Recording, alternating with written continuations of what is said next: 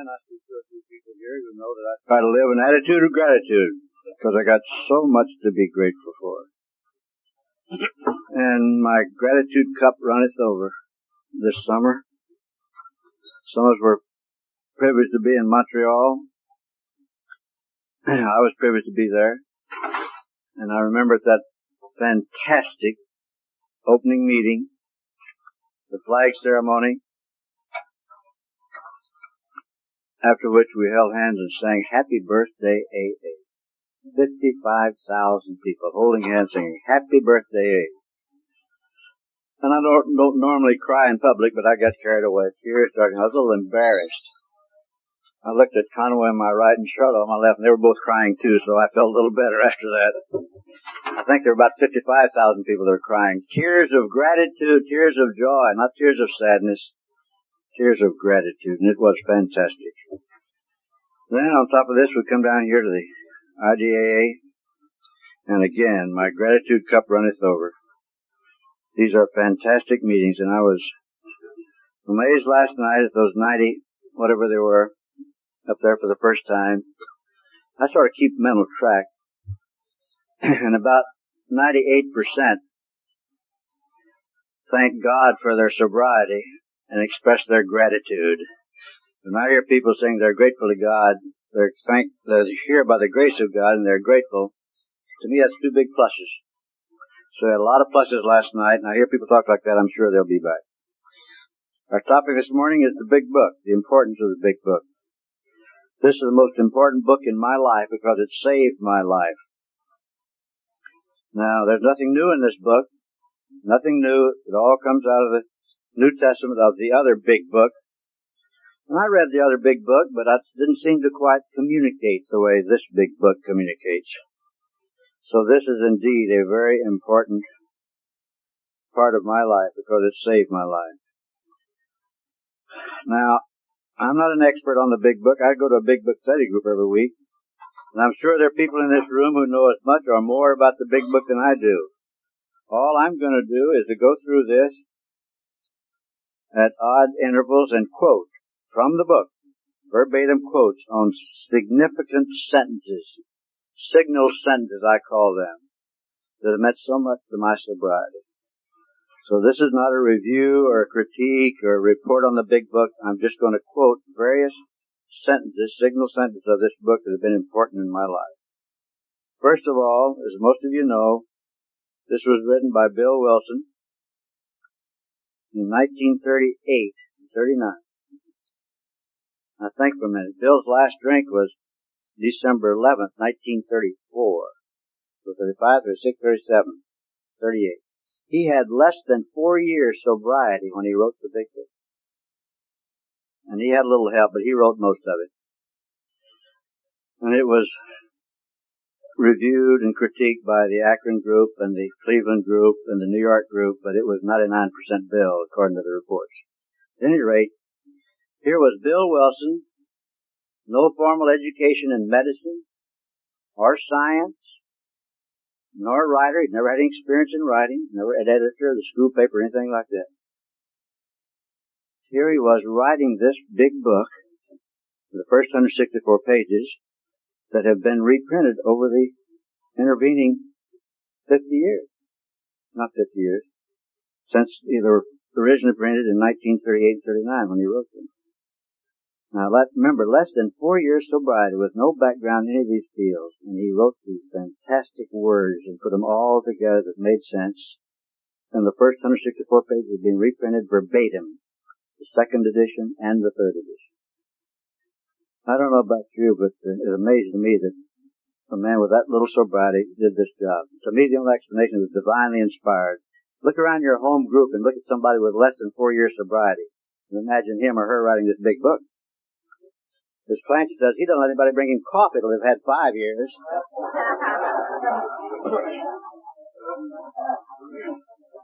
But Bill wrote it with less than four years sobriety.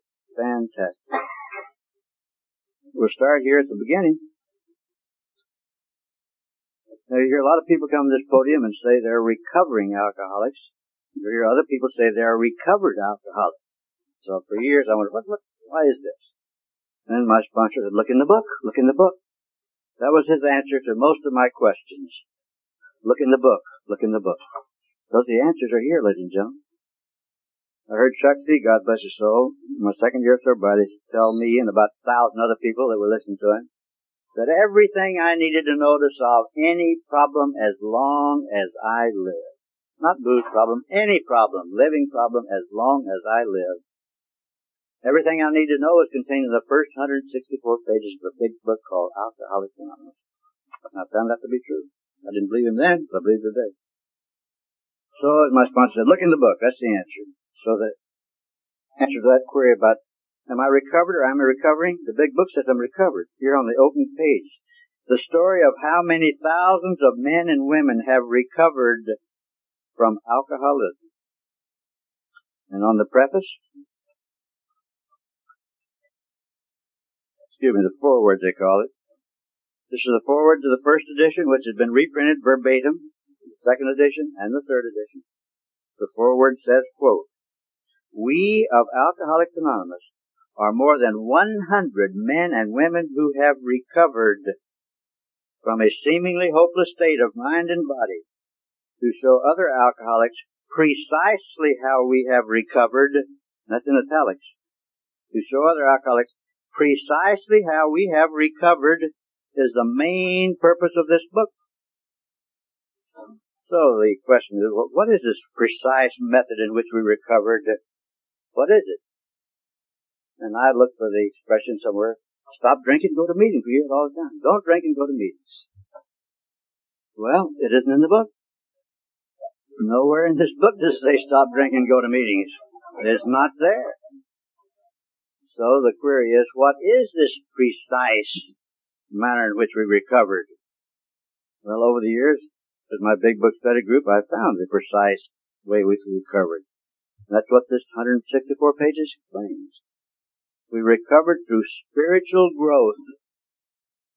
Spiritual growth by trying to practice these principles in all our affairs. That's how we recovered. It's that simple. The spiritual growth enunciated in the twelfth step is explained in the first one hundred sixty-four pages. Now, alcoholics have a way of twisting things around for their own benefit, rationalization. So Bill was aware of this, and to make sure that we don't confuse recovered and cured, over on page eighty-five, we'll, we'll go there a little later, he makes a statement, we are not cured of alcoholism. What we really have is a daily reprieve, contingent on the maintenance of our spiritual condition. So that tells me I'm never cured of alcoholism. I am recovered. I'm recovered a day at a time as long as I maintain my spiritual condition. That's my problem. I haven't had a problem with booze in years. No booze problem. My problem is maintaining my spiritual condition. And I find as long as I stick close to this program, stick close to the winners, and we've got to put somebody on the front row, and try to live this attitude of gratitude, I am able so far up to date to maintain this spiritual condition. So that takes care of the recovered versus recovering uh, item that faces many of us. And there's nothing wrong. If you want to say recovering, that's great too. But I say recovered because that's what the book says, and I get my A out of the book. As I said, the first edition published in uh, April nineteen thirty-nine, it took thirty-five years. nineteen seventy-four, thirty-five years later, for one million edition, uh, one millionth copy to roll off the press. And that was in nineteen seventy-four, and Doctor Jack Norris, the non-alcoholic chairman of the board of Alcoholics Anonymous, presented the one millionth copy of the big book to President Richard Milhous Nixon in the Oval Office of the White House. This was in the spring of seventy-four. You political historical buffs will remember that was a year of some uh, consternation in the city of Washington. Little problems going on there.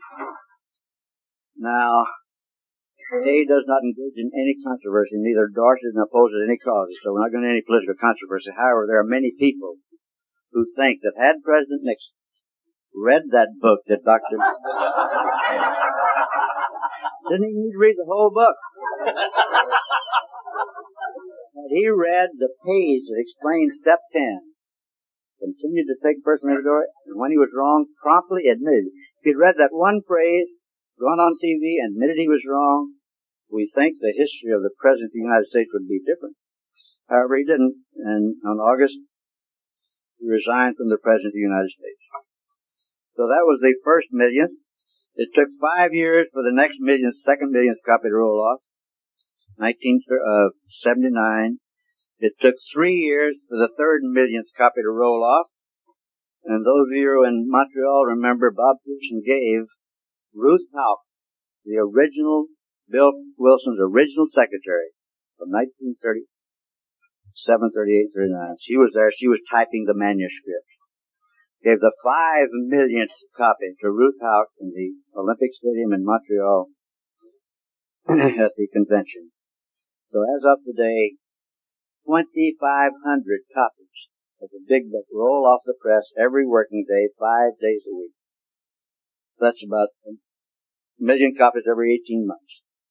Translated into eleven languages, distributed to one hundred fourteen countries around the world. That's the present status of the big book. Now, as I said, this uh, this book doesn't talk about stopping drinking and going to meetings. Spiritual growth. There's very little in here about drink other than Bill's story. But it is, indeed, spiritual growth throughout the whole book. And these sentences I'm going to quote here and there, what I call signal sentences, are concerned mostly with spiritual growth. Over here on page, page one, it's a good place to start. Here's this quote that Bill Wilson had from the, uh, his visit to the Winchester Cathedral on his way to World War One. And he quotes it, one, two, three, four, to five, six-line doggerel, he calls it. And it was printed in the book, and it was accepted for years. Shortly after Bill died, Lois took a trip back to England and stopped by the watch, the, uh, the cathedral there, Winchester Cathedral. And Lois has got a real sharp mind. If you remember her history, when Bill was running around the country with his motorcycle and sidecar, evaluating businesses and reporting back to Wall Street where to buy stock and what not to buy, she was taking all the notes and doing all the writing reports. Lois is, was and is a real sharp lady. And again, those of you who are in Montreal heard her get out of her wheelchair and go up there and give us five minutes. A sharp gal. Anyway, ninety-four, she's still going strong. At any rate, shortly after Bill died, she went to the Washington Cathedral, to the uh, Winchester Cathedral, and she saw this dog and said, my God, the quote in the big book is correct. It is. Bill left out three sentences. And Lois came in the uh, box four five nine and corrected. It was never put in the big book. And the big book still has Bill's original version, but here is the correct version that Lois copied and sent into box four five nine. It's two lines longer than Bill's quote. Here lies in peace a Hampshire grenadier who caught his death by drinking cold, small beer. Soldiers, be wise from his untimely fall, and when you're hot, drink strong or none at all. An honest soldier ne'er is forgot, whether he die by musket or by pot. That's the full quote from Winchester Cathedral, according to Lois. You notice that last sentence, whether he die by musket or by pot. Some of our younger members have twisted this around to satisfy their own needs. All the book talks about is booze. No, no, no, it talks about pot, too. One in every crowd, one in every crowd.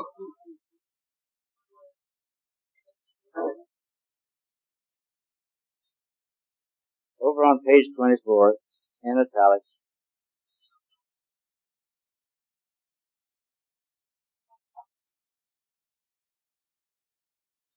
the fact.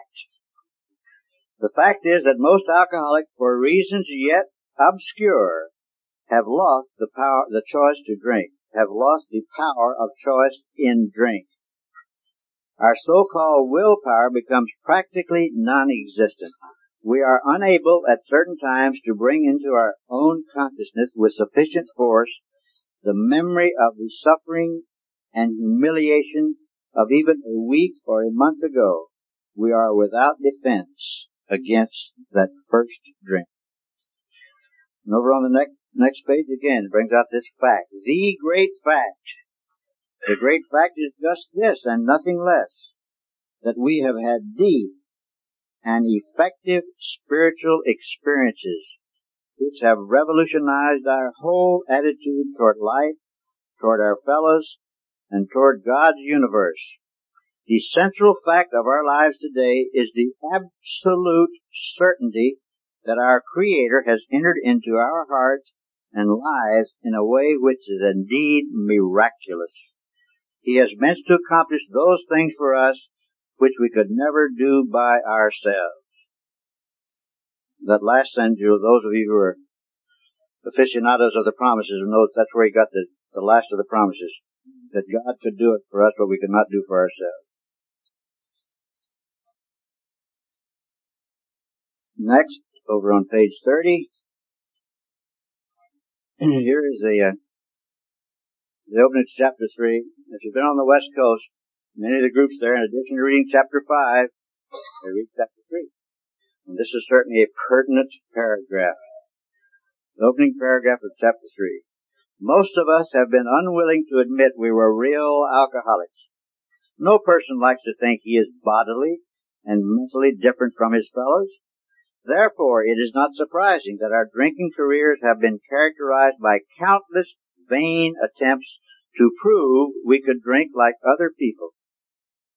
The idea that somehow, someday, he will control and enjoy his drinking is the great obsession of every abnormal drinker. The persistence of this illusion is astonishing. Many pursue it into the gates of insanity or death. And the last line in the, this same chapter, chapter three,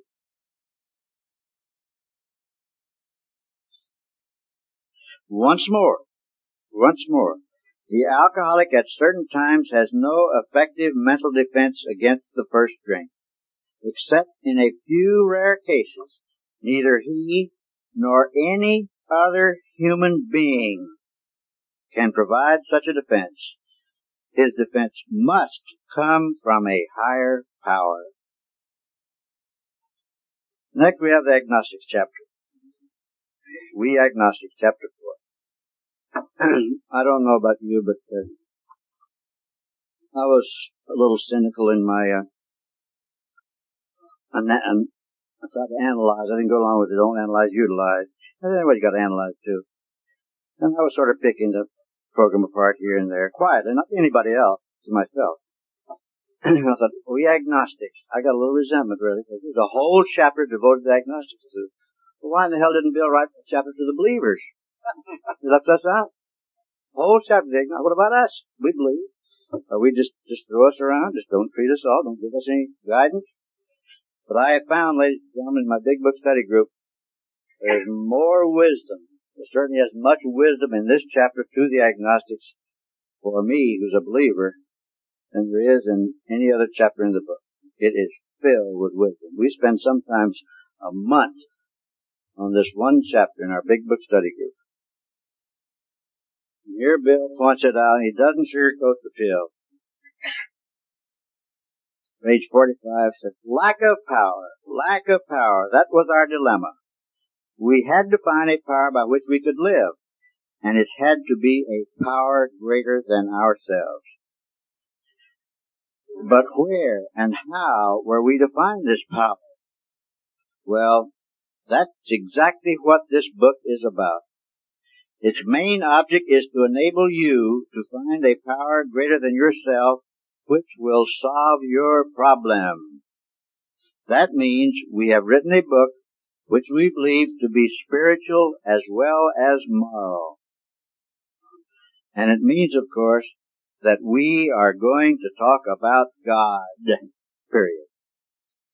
So any newcomers in here, be prepared for it. We're going to talk about God, because God is our understanding, as we understand Him. You may call it your sponsor, your higher power, Yahweh, Buddha, Mohammed, doesn't care what you call Him. But we're going to talk about God.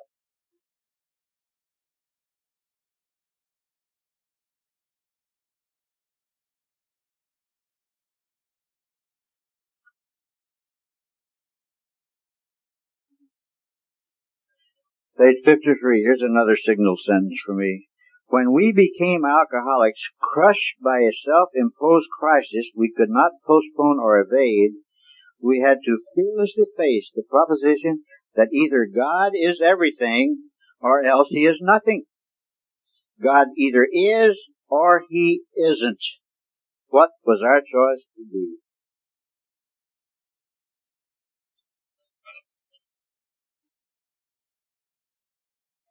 Then how it works. Chapter five, the great chapter five. How it worked. We hear that at A meetings in many parts of the country, right along with the preamble.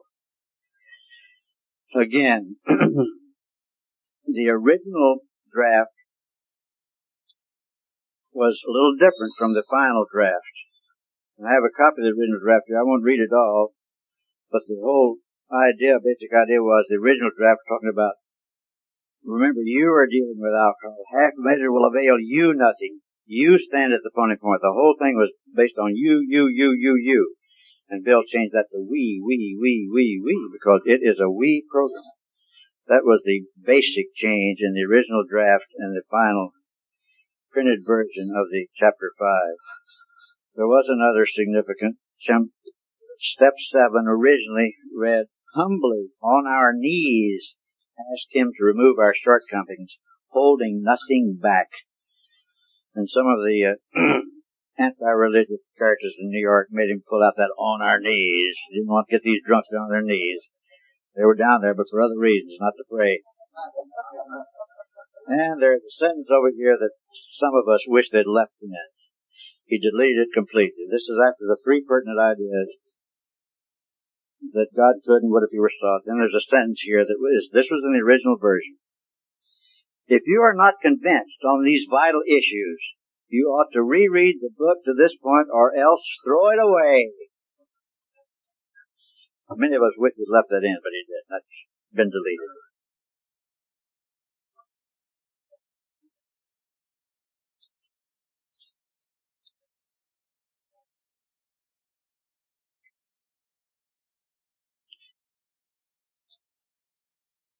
Many of us are perfectionists. We come to this program and say, well, I can't work it perfect, so to hell with it. I can't do it right, I'm not going to do it. We'll take care of this here and again in chapter five, where he says, many of us explain what an order, I can't go through with it. Do not be discouraged. This is for the perfectionists. No one, no one among us has ever been able to maintain anything like perfect adherence to these principles.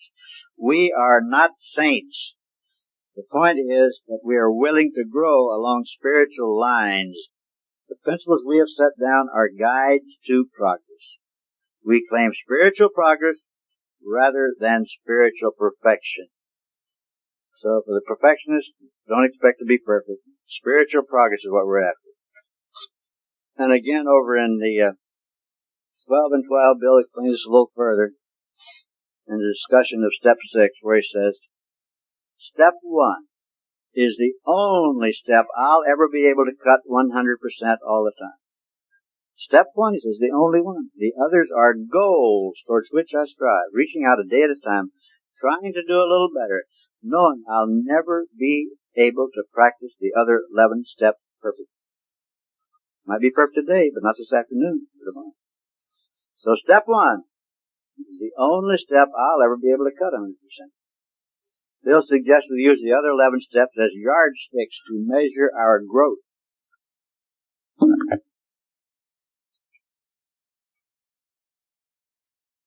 You know, sixty-three is this wonderful third step prayer that many of us use in the morning. I was told when I came in here, I don't know how to meditate. I don't know how to pray. I said, okay, get the book out. And it was suggested that I read this third step prayer on page sixty-three. The seventh step prayer on seventy-six, and page eighty-six, halfway down the page, the paragraph that starts, on the morning we do so-and-so. It was suggested to me if I read those three portions of the big book every morning, that would satisfy the requirement for prayer and meditation to begin with. I've been doing that for a long time. I still do that along with other morning prayers, but it works. The third step prayer, for those of you who are not acquainted with it, God, I offer myself to thee, to build with me and to do with me as thou wilt. Relieve me of the bondage of self. may better do thy will. Take away my difficulties, that victory over them may bear witness to those I would help of thy power, thy love, and thy way of life. May I do thy will always. That's a beautiful prayer. sixty-four, Bill goes about resentment. Resentment. Resentment is the number one offender. It destroys more alcoholics than anything else. From it stem all forms of spiritual disease, for we have been not only mentally and physically ill, we have been spiritually sick. Spiritually sick. Now, some alcoholics are sicker than others. I'm one of them. I read among my morning readings the Al-Anon book, O D A T. And I forgot what the date is, but they got a quote down at the bottom of the page from Friedrich Nietzsche. Friedrich Nietzsche. And he says, "No power on earth consumes a man more completely than the passion of resentment." Friedrich knew what he was talking about a long time ago. No power on earth consumes a man more completely than the passion of resentment.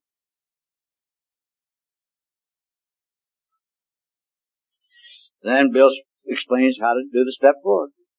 Many people say, how do you do step forward? I don't need to write it down. God knows about it. Why should I bother writing it down? Bill says, no, you've got to write it down. He shows us how to write it down. These three, three columns. I'm resentful at, the cause, and affects my. And if you look at that right-hand column, fear, fear. Fear is the underlying cause. Every one of them affects me through fear. There are other reasons, sex relations, self-esteem, security, so forth. But in each of them, in parenthesis, fear. Fear is the basic problem in most of our lives. Fear was the controlling emotion in my life. And most alcoholics. It doesn't uh, tell you when to do the fourth step. I like my friend Sandy's guidance on when you're supposed to take the fourth step. Sandy says, the day you take the third step, the day you really turn your will and your life over to the care of God, it's all yours. So that's the day you take a paper and pencil and start writing the fourth step. That's the time. Because when I turn my will and my life over to God, it's God who wills me to work this program. And He's not going to write the fourth step. I've got to write it. So that's the day I should work, start the fourth step, writing it down the day, the minute I turn my will and my life over to the care of God. There's controversy, not controversy, discussion about when you should take it. Here's a lot of, I can't take the fourth step, I'm too new, because if I go through all those things, it's hard to get me drunk. Get me drunk. I can't let those things anymore. Joe and Marty remember a gentleman, God bless his soul, we had in, in, uh, in the Washington area, Walter Davidson. God bless him. Walter died of cancer after years of died. Walter's answer to that was, one of his pigeons came and said, oh, me. Started running on the fourth step and got me drunk. Walt said, wait a minute, wait a minute. You did what? And I started running the fourth step and you got me drunk. Walt said, running that fourth step didn't get you drunk. If you tell me what was on the label of that bottle you were drinking out of, I'll tell you what got you drunk. It wasn't riding that fourth step, it's that booze. That's what gets us drunk.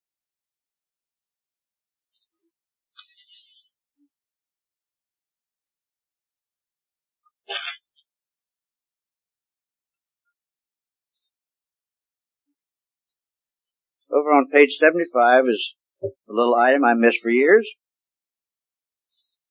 It's the checklist to see if I have accomplished the fifth step properly. And here it is. It's a seven-point checklist to see if I've worked the fifth step the way it's supposed to be worked. Bill says, we pocket our pride and go to it, illuminating every twist of character, every dark cranny of the past. Once we have taken this step, withholding nothing, here are the things, seven things that happen to me. We are delighted. We can look the world in the eye. We can be alone at perfect peace and ease. Our fears fall from us. We begin to feel the nearness of our Creator. We may have had certain spiritual beliefs, but now we begin to have a spiritual experience. The feeling that the drink problem has disappeared will often come strongly.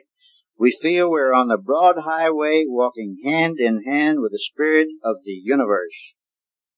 And my sponsor suggested to me if those things hadn't happened, I hadn't taken the fifth step properly.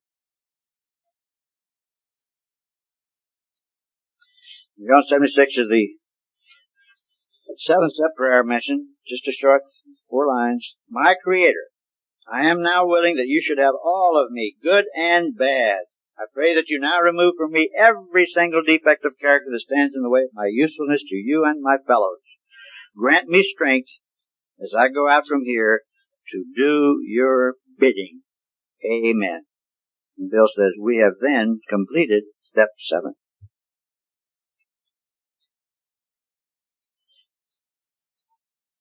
Then we get over here on the, these wonderful promises. I won't take the time to read them all. You all know them at the bottom of bottom of page eighty-three, eighty-four. I love a sentence over here on the introduction to it on page eighty-two. It says, we feel a man is unthinking when he says that sobriety is enough. We feel a man is unthinking who says that sobriety is enough. And if you've been around a few years, you hear some of these people think, all I'm going to do is stop drinking. That's all I do. That's all they promise you is sobriety. I'm going to stop drinking, take care of the physical aspects of the disease, and everything else will fall into place. For most of us, it doesn't work that way. Physical sobriety is not enough for most of us. It certainly wasn't enough for me. So it's mental and spiritual sobriety, and that's what comes with the trying to live the spiritual life. On page eighty-three again, middle of the page, before he gets into the promises, Bill points this out, here again in italics. The spiritual life is not a theory. We have to live it. The spiritual life is not a theory. We have to live it. Same thing my sponsor told me about gratitude. He says, there's simps around these meetings say, my name is so-and-so, and I'm a grateful alcoholic. Words are cheap. He suggested I had to live an attitude of gratitude. And that's another way of saying living a spiritual life. Not a theory, we have to live it. And those wonderful promises, I won't go into those, bottom of page eighty-three and eighty-four. Again, I was in a way for a while, sitting there thinking one night, analyzing, and I'd heard about,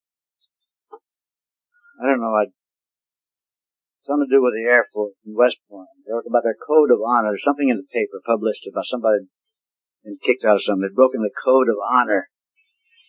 And I was thinking, well, most organizations have a code or a creed. I wonder why A A doesn't have one. And in my discussion with sponsor, I just mentioned that, idle chit-chat. I said, look at the book. Look at the book. Page eighty-four. Here it is. Love and tolerance of others is our code. There it is, ladies and gentlemen. Love and tolerance of others is our code. So A has a code too. Speak of love and tolerance. Those of you here at Montreal heard Liz there Sunday morning. God bless her. Liz Jameson from uh, New Zealand, talking about tolerance and love. So it's very simple to love the lovable, and A, we have to learn to love the unlovable. And it's very simple, no big deal, to be tolerant of the tolerant. And they have to be tolerant of the intolerant. That's what this program is all about. Loving the unlovable, being tolerant of the intolerant. And here's that sentence I mentioned earlier on page eighty-five. It is easy to let up on the spiritual program of action and rest on our laurels. Got it made. You've seen this happen.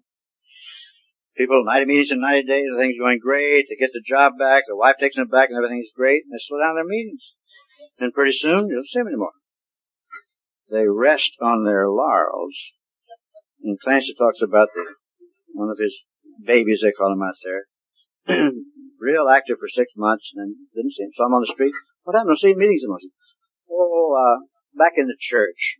I'm a deacon in the church, I'm getting right with God. I've got a direct line to God, I don't need those meetings anymore. Deacon in the church. God and I, he's my my uh, sponsor, and, and things are great. Clancy says, I don't know what happened, but six months later, I see him on the street, and Heavenly God handed him a beer because he was drunk.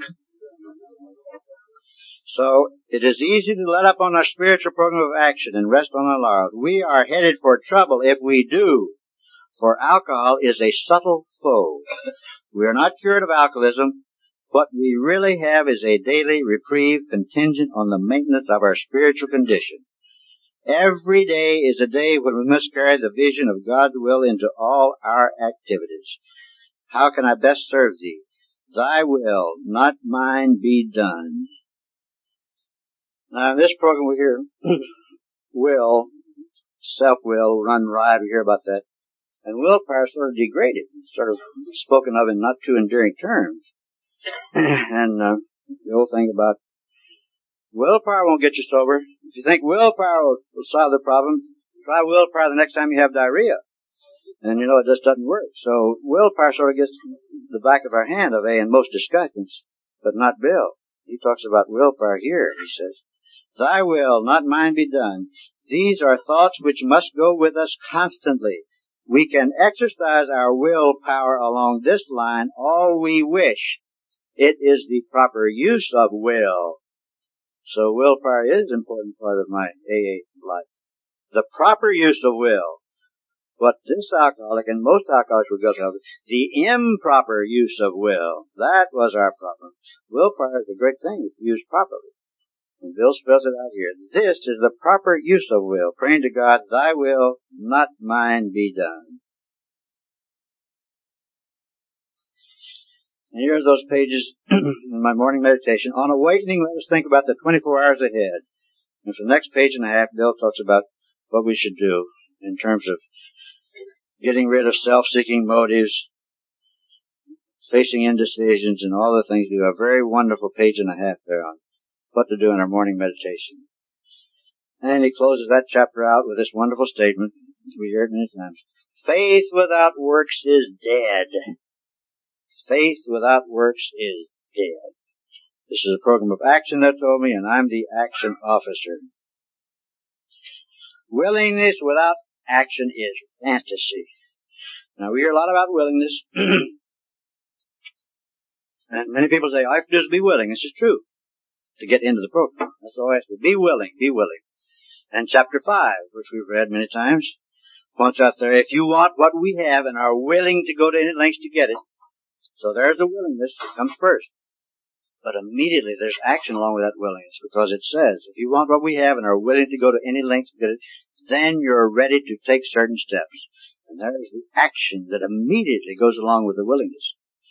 And again, in uh, step eight, made a list of all those we'd harm and became willing to make amends. There it is again. Willingness comes first, primary. But immediately in step nine, made direct amends to those we had harmed, except when to do so would injure them or others. So there it works when other activities fail. And then it goes into the discussion of the twelfth step. Carry this message to other alcoholics. You can help when no one else can. You can secure their confidence when others fail. Remember, they are very ill. Page ninety-eight sentence, here's another signal sentence for me. Burn the idea into the consciousness of every man that he can get well regardless of anyone. Burn the idea, and it talks about talking to newcomers. Burn the idea into the consciousness of every man that he can get well regardless of anyone. The only condition, the only condition is that he trust in God and clean house. That's the only condition for success in this program, according to Bill. Trust in God and clean house. Now, there's someone I've forgotten who's, uh, six words. He brought this down instead of the, the words used there, the same idea, but said A summed up in six words. God, clean house, and help others. That sums it up too. And our friend, one of the five non-alcoholics that Bill Wilson gave credit to, Bill said there were five non-alcoholics. Again, in A A we talk a lot about it. It takes one alcoholic to help another. The implication is that only one alcoholic can help another. Well, this is for the birds, as most of you know. But you still hear the myth. one of those amyas, they have to have one alcoholic. He can't listen to a psychiatrist or social worker or someone else in the church. Bill said there were five people, non-alcoholics, that helped him. He wouldn't got the program off the ground if it hadn't been for these five people. First was Doctor William Silkworth, his physician at Towns Hospital in New York. Second was Sister Ignatia, the non-alcoholic nurse at the Saint Thomas Hospital. That was Doctor Bob's assistant. Third was Father Ed Dowling, the Jesuit priest, who had convinced Bill to become a Catholic, and Bill had taken whatever it is. I'm not a Catholic, I don't know what. He was ready to sign or whatever he was supposed to do to convert to Catholicism, when his friends in New York said, "Look, Bill, if you convert to Catholicism, every member of A A will think he has to convert to Catholicism to stay sober, because people look to you as God." So that's the only reason, according to Bill, that he did not convert to Catholicism, because it set an example that would be misinterpreted in every A A of those days, would think he had to convert to Catholicism and follow in Bill's footsteps. So that's the only reason Bill did not convert to Catholicism, according to him. But he practiced the principles, wherever they are, all his life. So he was the number three man. Number four was the gentleman that uh, I'm going to quote, uh, Reverend Sam Shoemaker, Reverend Canon Sam Shoemaker, the Episcopal minister at the Calvary Episcopal Church at twenty-first street, Gramercy Park in New York City. If you're ever in the city on a Friday or a Sunday, the T G I F group's on Friday, and they will take you to the upstairs. Used to be Sam's study, where Sam Shoemaker, Ebbie Thatcher, and Bill Wilson met every Thursday when it was after the Oxford Group meeting downstairs, and discussed the spirituality of this program.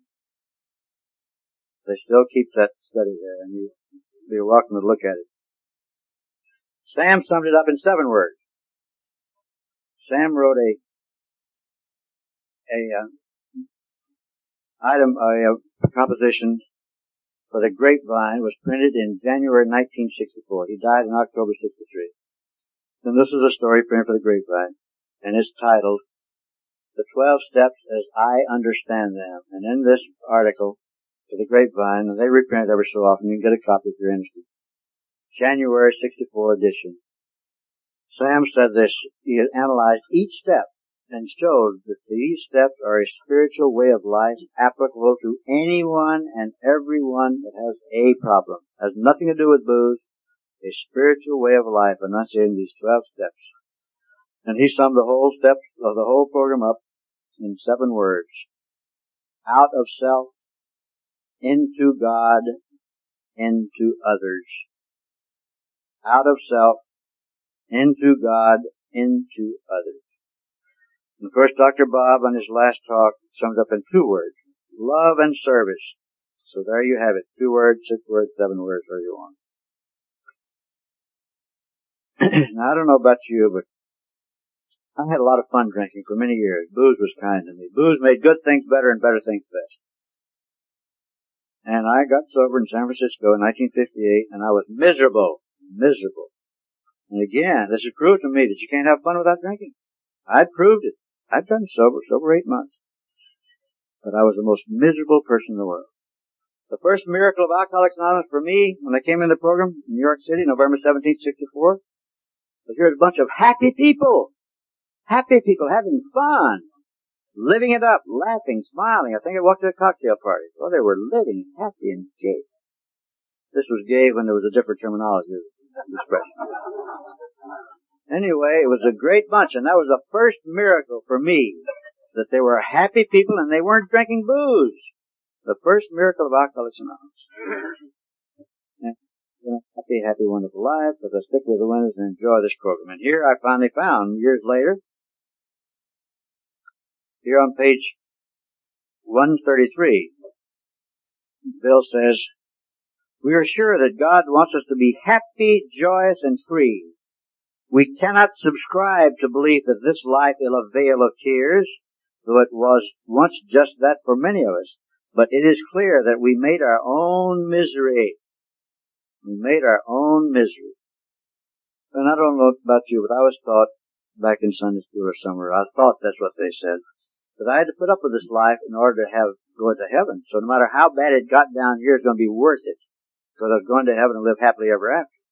So I looked upon this life as a veil of tears, and especially when I got sober in San Francisco and uh, a miserable, horrible life. And it wasn't worth it for me. I went back to drinking, as many of you know. At any rate, when I came to this program, God wants us to be happy, joyous, and free. That made sense to me.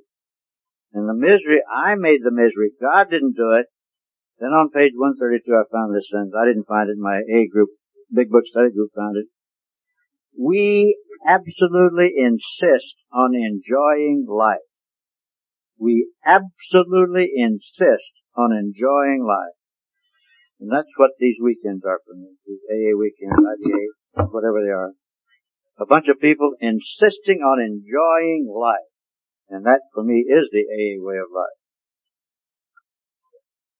Then over on one fifty-two, we have, we all know about the twelve promises, the fourteen promises, eleven promises, whatever you call them. But here's some over here, they're hidden. You don't hear much about them. Page one fifty-two. Bill's talking about, he's discussing this program with a newcomer. And he's having a little trouble. And he says here, tells about the newcomer, what he should do. We have shown how we got out from under, under alcoholism. And you say that the newcomer says, yes, I'm willing. I'm willing to go along with your program. Don't drink, go to meetings, okay, I'm willing. But am I to be consigned to a life where I shall be stupid, boring, and glum like some righteous people I see?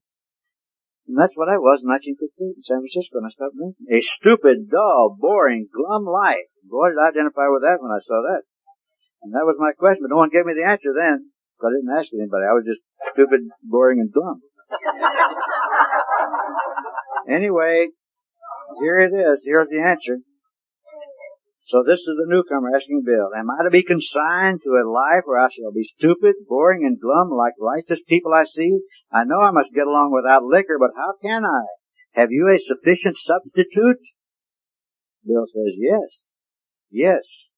There is a substitute, and it is vastly more than that. It is a fellowship in Alcoholics Anonymous. Here are the additional promises. There you will find release from care, release from boredom, release from worry. Your imagination will be fired. Life will mean something at last. The most satisfactory years of your existence lie ahead. Thus we find the fellowship, and so will you. What beautiful words. I wish someone had told me that in nineteen fifty-eight. Then the close of the one hundred sixty-four pages, the vision for you, and this again is read in a lot of groups, a lot of conventions, is the closing paragraph in each meeting. Our book is meant to be suggestive only. We realize we know only a little. God will constantly disclose more to you and to us. Ask Him in your morning meditation what you can do each day for the man who is still sick. The answers will come. If your own house is in order, the answers will come if your own house is in order.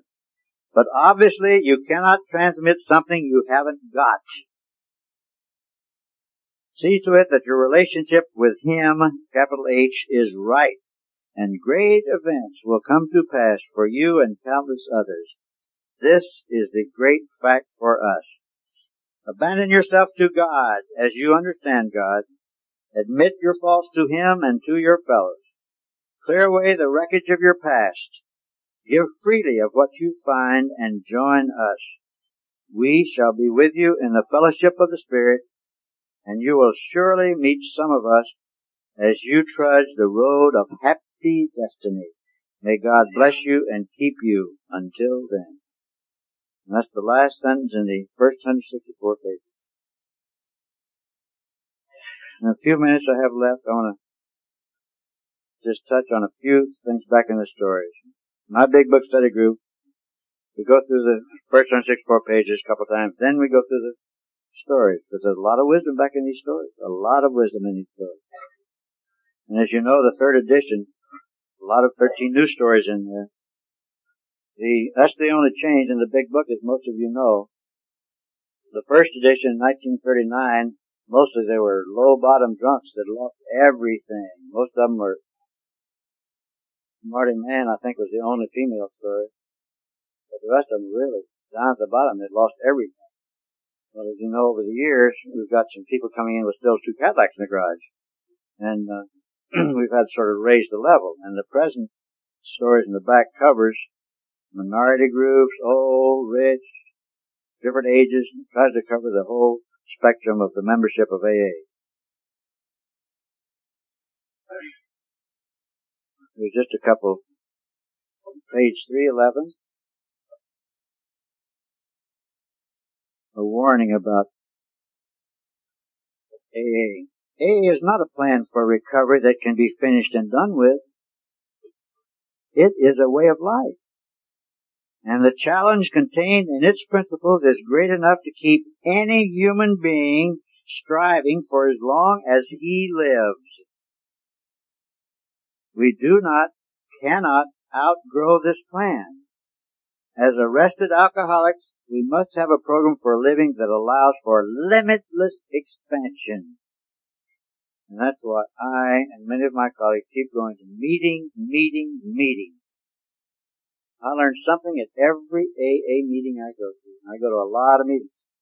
In Washington, we have one hundred fifty-seven meetings every day, seven days a week, starting at seven in the morning around the clock. I learn something at every A A meeting I go to, either a new learning, an old learning reinforced, or what I call a negative learning. I learn what not to do if I want to stay sober a day at a time. So for me, this is indeed a way of life, and the challenge contained in its principles is great enough to keep this human being for striving as long as I live. And our friend uh, Paul Olliger, I don't think Paul is with us. Paul's story's in here, and Paul has a beautiful paragraph on acceptance. The West Coast, I've been to some closed discussion meetings in Palm Desert, Palm Springs. And they have, okay, have any problems? And some will say, well, I have a resentment and so forth. Get on your knees and pray. Next. Next guy, well, I'm having a problem with stuff. Page four forty-nine in the big book. Next. So anybody that has a problem with acceptance, they just refer to page four forty-nine and go on to the next person. Don't waste time. Here is the answer on page four forty-nine, thanks to Doctor Paul Olliger. God bless him. Acceptance is the answer to all my problems today. All my problems in the palace. When I am disturbed, it is because I find some person, some place, something or situation, some fact of my life unacceptable to me. And I can find no security until I accept that person, place, thing or situation as being exactly the way it is supposed to be at this moment. Nothing, absolutely nothing happens in God's world by mistake. Until I could accept my alcoholism, I could not stay sober. Unless I accept life completely on life's terms, I cannot be happy. I need to concentrate not so much on what needs to be changed in the world, as on what needs to be changed in me and in my attitudes.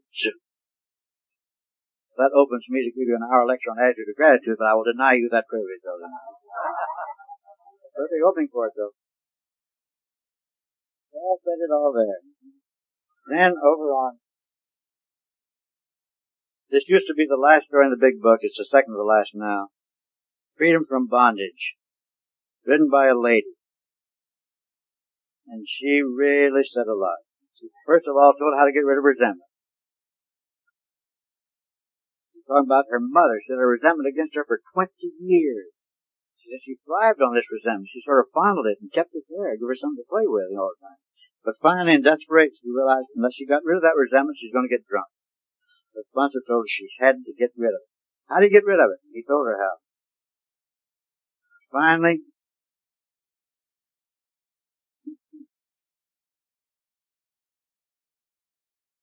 he said, in effect, if you have a resentment you want to be free of, if you will pray for the person or the thing that you resent, you will be free. If you will ask in prayer for everything you want for yourself to be given to them, you will be free. Ask for their health, their prosperity, their happiness, and you will be free. even when you don't really want it for them, and your prayers are only words, and you don't mean it, go ahead and do it anyway. Do it every day for two weeks, and you will find you have come to mean it and to want it for them. And you will realize that where you used to feel bitterness and resentment and hatred, you now feel compassion, understanding, and love. I had resentment my first year in the program after I got back to Washington. I went to my sponsor and referred me to this book. He referred me again. It used to be page five sixty-one, the old edition. Look at page five sixty-one, I read it. I'd be a hypocrite praying for these. I hate the S O B. Get on your knees and pray anyway, even though you don't mean it. It didn't make any sense to me.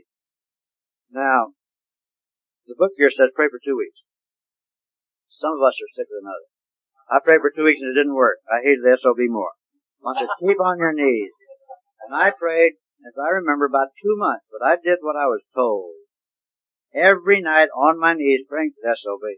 In about six weeks or two months, sure enough, that hatred, envy, bitterness, and resentment changed to compassion and understanding and love. And that gentleman hired two of my closest, one of my closest friends in Washington today.